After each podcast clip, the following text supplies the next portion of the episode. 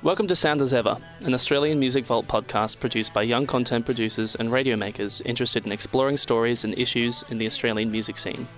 This episode focuses on punk rock in Australia. What does it stand for? What does it mean? Particularly in the current Australian music scene. This episode was produced by Aaron Dick and Paul Waxman.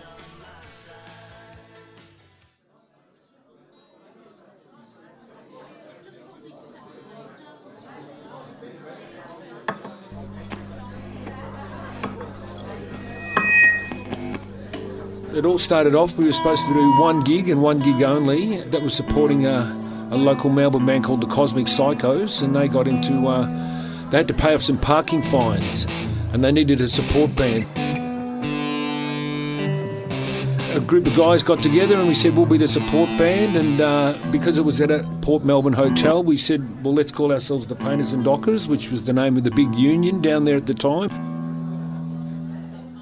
while we were playing, and this is a true story, a guy jumped the fence with an axe and started uh, chopping up the mixing desk because he hated our sound so much. And somebody saw that and freaked out and rang the police. So four divvy vans of police arrived. At the Painters and Dockers pub, they had one rule: you could take drugs, you could you know have handguns, you could do whatever you like, but the police weren't allowed on the premises. So when all the police tried to get in, the real Painters and Dockers started fighting them out in front of me, there, were, there, was just this scene of mass chaos of people fighting. There was beer going everywhere. There was vomit. There was blood. And I stood up there and I went, "This is what I want to do for the rest of my life."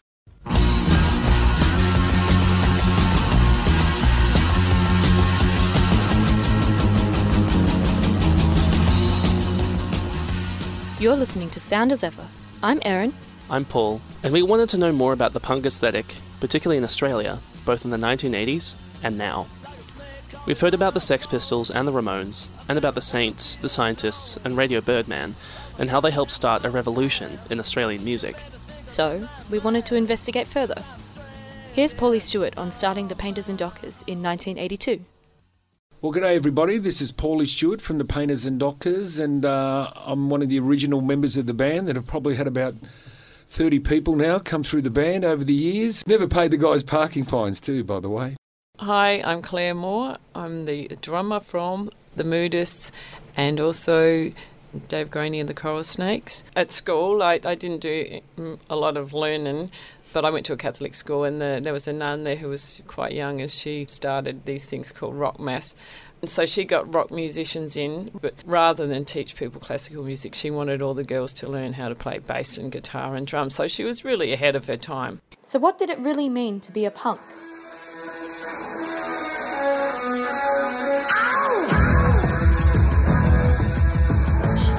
I don't know. We were just trying things out. We weren't schooled in how to write songs or how to play guitar or anything. We just kind of banged it out.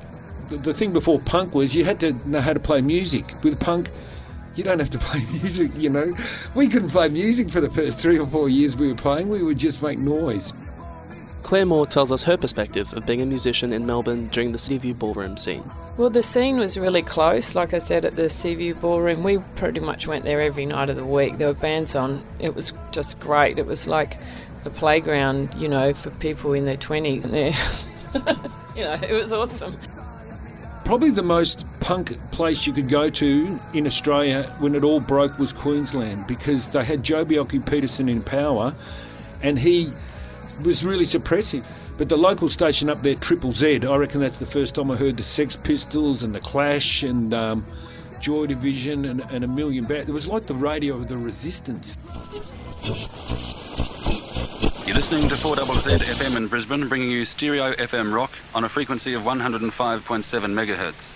While some people may not enjoy some of, some of the material we put to air, we certainly don't deny them the right to switch us off. To attempt to impose limitations or restrictions on public broadcasting is to seriously threaten a fundamental liberty, that of free speech. You know, so got well aware of bands from Queensland, but we toured a lot. So, you know, we'd go to um, Adelaide and play. There was a big punk band there, the Exploding White Mice, and then we'd go over to Perth and play with the Jackals over there, and even up in Darwin there'd be punk bands, and in Brisbane, you know, the uh, Voodoo Lust, and uh, in Sydney uh, you know, Screaming Tribesmen. Yeah, there was a real, real great, great scene. I did find after the the the Seaview ballroom scene, I went to England. When I came back, unfortunately, I did notice there wasn't there weren't many women in playing music like instrumentalists in bands. That took a long time to sort of happen again, which was annoying because it's the sort of thing if you don't see people doing it, you often drop off and stop doing it. So a lot of the women who were playing when I was younger just stopped, went on and did something else. Historically, punk was a spontaneous combustion of sound, relaying the political discontent of a nation. People wanted change, and punk artists were on board. The scene was about the music, but also about discontent and the potential for change. When people look back at punk that happened in the 70s, they often will have a photograph of someone with a Mohican, right? Or, you know, wearing tartan or chains or having lots of piercing. Really, in my day, if someone had come into a gig dressed like that, everyone would have fallen over laughing. You know, it really, that was some kind of um, newspaper's idea of punk. You know, the real punk I liked, you know, when I went to the Seaview Ballroom, which was the home of sort of punk in Melbourne, the real guys I liked weren't, weren't the guys in the uniform of the mohawk, the black leather jacket, and the, you know, drinking Jack Daniels. You know, no, it was the guy in the wedding dress. You know, I thought, wow, now that is punk. So here on Sound as Ever, we wanted to know what is punk in Australia's contemporary music scene? What does it sound like? What does it look like? How does it feel? What does it say about who we are? There are many new acts popping up in the Australian music scene that might not sound like punk, but are carving paths of their own and fighting for a cause that'll make you say, Now that's punk. I'm Grace Kindellan and I play guitar and sing in Wet Lips with uh, Jenny McKechnie and Georgia Maggie. Hey, what's up, people? This is Birdz from Bad Apples Music, Proud Butchulla Man. Uh, my name is Simona Castricum, and I'm a musician, a DJ, a producer, and I'm an architecture academic. Wet Lips started in 2012 in the lounge room of our share house. Uh, I met Jenny at uni and we bonded and then decided we'd start a punk band one night after seeing a bunch of bands at the Tote, including, um, I think it was Beat Disease. We were all going to see gigs like three or four nights a week together, and we decided that we could do what we were watching lots of men do. Music was always such a, um, a huge thing for me. Like growing up, I grew up in a small town in Katherine, and so like um, music was really like a window to the outside world. There wasn't really much happening where I was, um, and so like when I first like got introduced to hip hop was like through Tupac and all these different artists. Like I just gravitated it towards it straight away, and and I could really just identify with, like finally felt like this was a medium or something that I could really express myself and mm. just be really honest and open and I think it just gradually normally you know as probably for most people, it went from being such a fan to like, oh, you know, hey, I think I could probably do this myself. I was studying architecture and I would want much rather have been a musician. Part of me didn't really think that I could sort of live as the musician that I wanted to be because I wasn't out as trans or I was trying to come out as trans, I think the main reason why I wanted to be part, like I, I was interested in the rave scene and in, and into techno was the love of electronic music that had started as a as a as a kid, like as a very young kid. Like I'm talking like about sort of four years old, you know, being into everything from the Human League to Sylvester to Pseudo Echo or Simple Minds or Giorgio Moroder. So there was this sort of spirit of electronic music of electronic dance music, of a pop sensibility to that too. And that sound of the late 80s was just something that really stuck with me. But I think too, my trans identity was sort of stuck there as well. So that sound was just a place that I always came back to because I think it was a part of my childhood that I never got to experience, that I never got to, to be part of as it happened. I think musically I always go back to that reference point.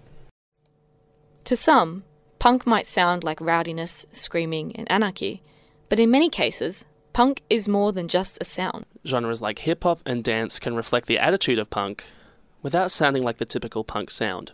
Sonically, I suppose you could relate our music to the Australian punk music lineage in its kind of like rawness, its roughness.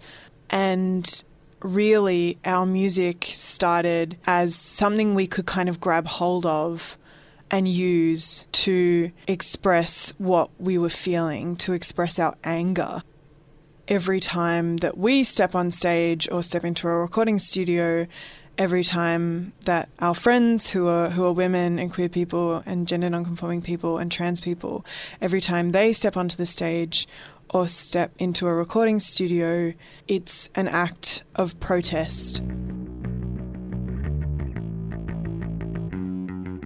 I played my uh, the Wet Lips record to my girlfriend's family on the weekend, and um, her mum was just like, "Yeah, no, this isn't really punk." So I was trying to like talk about why um, why it would be considered punk, and you know, I think as a disclaimer, I don't know if these kind of broad like genre-based terms are super relevant anymore, particularly in an age where you can be listening to a song that would be considered punk and then immediately, you know, on the internet you can listen to a hip hop song and then an R&B song and then a classical song.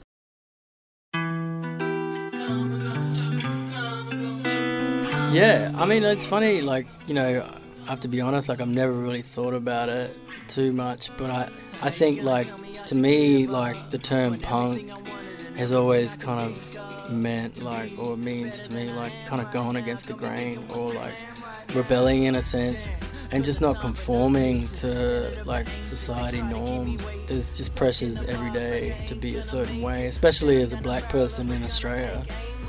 Um, you know, that's a daily 24 7 thing. And I think hip hop, for me, it's been that platform to rebel and to speak out and I guess to be proud and to be uninhibited. So when we started going to see gigs five or six years ago, we were seeing a lot of male dominated garage bands and punk bands.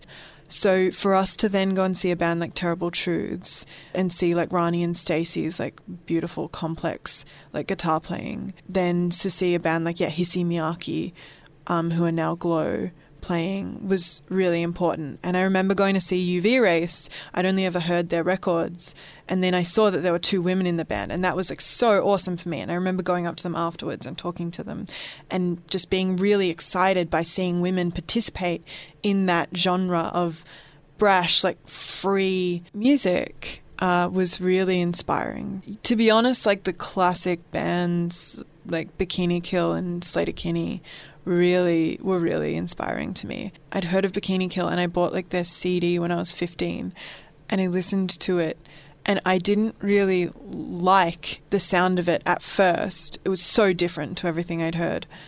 But then I listened to it on repeat over and over again and it made so much sense to me and it was really cool to hear an angry woman and a woman who didn't care how she came across. And it was really cool to actually hear someone saying like no i'm not going to listen to any of this like masculine bullshit. I'm not going to give in to all the forces that are telling me to be quiet and polite and feminine. I'm just going to yell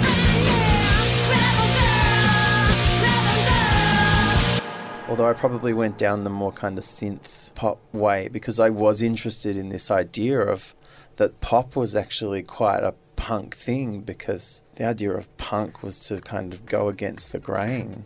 I don't know, 30 years had transpired since since then, and that underground pop just kind of seemed like this thing that people didn't really want to have anything to do with, and it was something that I wanted to have a lot to do with. So I started sort of writing these lyrics, and I wasn't really sure what I was singing about at all until about 10 years later when I came out as transgender and started singing this music, and I understood that what I was singing about was this need to change or to transition and to become myself. But there was this sense of isolation and, and just feeling completely lost in those lyrics that now when I listen back to them, they make complete sense to me. But when I was standing on stage delivering those in the early 2000s, it didn't make sense to me. And it probably didn't make sense to anyone in the audience, you know, who is this person on stage presenting these this music presenting themselves as masculine and, and singing about these sort of these issues. When I was standing on stage as a as a trans feminine person, it certainly made sense to me, and it probably made sense to some people in the audience. And I started to kind of connect not only with my music, but I started to connect with an audience. I mean, one one of the big things about the punk ethos is the is the DIY ethos. And at this time in the late 90s, it was when music software became quite ubiquitous and easy to swap with your, with students or download or you know illegally and all this kind of stuff. You know, there was a lot of that happening. So you could get a drum machine as a piece of software, and you could get a sequencing piece of software, and then you could start to make your own music the language that I was into at that time was writing techno sequences, which just also happened at the time to uh, sort of translate into architectural projects. So I was kind of killing two birds with one stone. I would consider techno and house music as a considerably kind of punk thing. Detroit techno was kind of made out of it was its own DIY startup industry. The roots of, of house techno and disco are in black, Latino, gay, and trans clubs.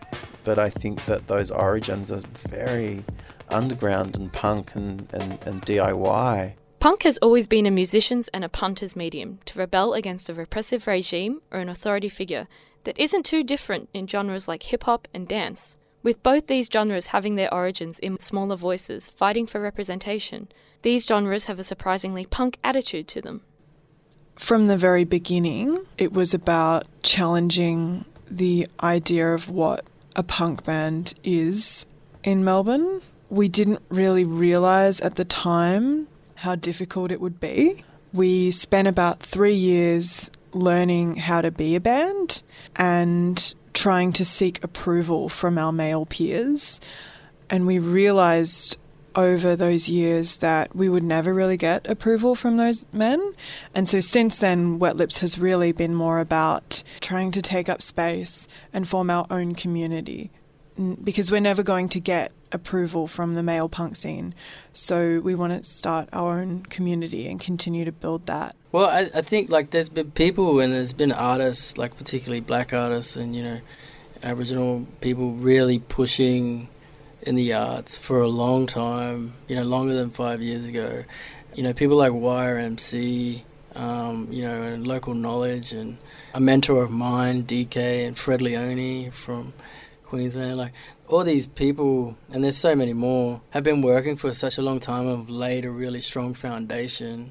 And even Briggs and Trials, like, you know, in their careers, being black people who are proud black fellas have really worked really hard to, to to get an audience to get people to listen you know what i mean and then finally getting to a point where it's like yeah this is the time i i, I think like without all that background and without all that foundation like it, it's we'd still be a long way behind. But i think we're definitely moving in the right direction now because of all those people that came before me. And it's just like the categorization and the labeling and indigenous or aboriginal hip hop. And some some artists like claim that and that's cool. And I ha- I've got a lot of support from the community and like different community radio stations who have really supported my voice and I'd be nothing without them. Um, and they continue to support me but I just think from an industry perspective that's like super limiting. Don't judge my work as oh this is indigenous hip hop so it's over here in the too hard basket and we're just going to talk about politics or like how he's such a good black fella. Um, so judge it like you would judge my peers you know my non-indigenous peers. Like how good is the music really? I think the gender non-conforming musicians have existed forever. I think that a lot of gender non-conforming musicians have existed in their bedrooms it's been recently that we've had the confidence, the ability, and the community and the connection to be able to come out of the bedroom and do that on stage. Being on stage as a gender non-conforming person, in, in my sense, through the 80s and the 90s, you had to be a very specific entertainer. You had to be a very specific performer. You had to make people laugh. Like, what are people laughing at? You know, I didn't want to get up and make people laugh. I just wanted to get up and make people listen to my music. I didn't want to be perceived in the sense that a cisgender audience was used to seeing gender non-conforming people. Now, whether that was drag or whether that was comedy or what, there's so much more that we can be. We, we, we can be whatever we want to be up there. Change is pretty hard to achieve when you're alone. Punk has always been about a deviant culture questioning an oppressive system, together, musicians, audiences, and communities. A punk attitude is palpable in the industry itself, with many movements appearing throughout Australia's music scene, such as the 30 Days of Yes, a project aimed at supporting the LGBT plus community through the marriage equality debate, or Girls Rock, a movement encouraging young female musicians to play rock music. Going from being a spectator of something to participating something is like a really radical change in your worldview, and it can really make someone more able to fight for more vulnerable people or just to kind of take charge of their own lives. Whether it's a young Indigenous kid hearing Briggs's songs and thinking, like, that's something I can do, I can be a hip hop artist. You know, there's different movements, like I said, like coming through the hip hop now, like with uh, House of Beige and Remi and that, and obviously Bad Apples and AB Original. You know, punk as well to me is kind of like there's people and there's pioneers that take the hits for the people that are coming through. And, and are willing to do that. It's it's bigger than them, and it's like there's a cause and there's a movement that everyone's kind of striving for. Yeah. And I think people in the hip hop community in Australia, the listeners, I've seen like just online and at shows, that there's a shift there's a massive shift in the way people are thinking. And the people that aren't shifting anymore, they're just idiots and they're just staying in the same spot and they're going to get left behind. I think like it's it's definitely getting there now. People like AB Original, Briggs and Trials, um, who I think have really like just shifted the landscape. And I don't. After that record came out, I feel like it made it so much easier for artists like myself to just be myself and be completely honest. And like, you know, doors kind of opened um, because of that. And songs like Black Lives Matter got a lot of love, I feel like, because people like AB Original were really at the head of that movement. You know, I think like a song like Black Lives Matter would never have got played on the radio five years ago.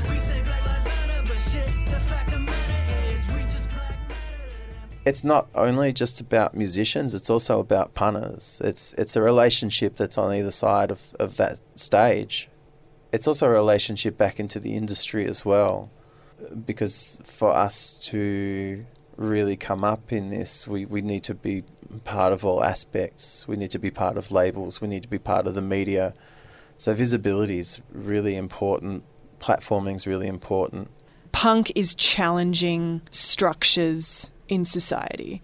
For me, like all art is political. Every time someone picks up an instrument or makes something, it's it's a political act. We like to talk about music in a really free and expressive way. It's a matter of me being culturally conditioned to listen to music, to think that I am good enough to make music. And even for for people to hear voices from women and queer people and LGBTI people and indigenous people, that is super powerful on the one hand, like as an artist, I feel like we should be given the freedom to to create what we want to create.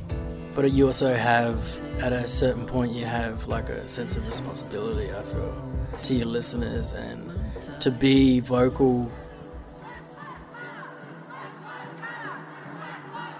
It's a beautiful time in hip hop now because there's so many different stories and the face of hip hop in this country, I think, is really changing, and it's opening up to different stories. And listeners are actually ready to hear a new story because we've kind of heard the same thing for so long. You know, what is it like for me to exist on stage, and what is it like for us to walk off that stage and then walk down the street? And that's something that I would like people to kind of consider. You know, we are about challenging that whole idea that punk is about nonchalance and about not giving a fuck. We are more about wanting a vision of like punk and a vision of coolness that is not like mutually exclusive with compassion and caring about other people. One of my favorite feelings is just watching people play music and being in a room with all these other people and just letting the sound wash over me and like dancing and like putting my arms around my friends and just think, feeling like anything is possible. And to me, like that is kind of what punk is.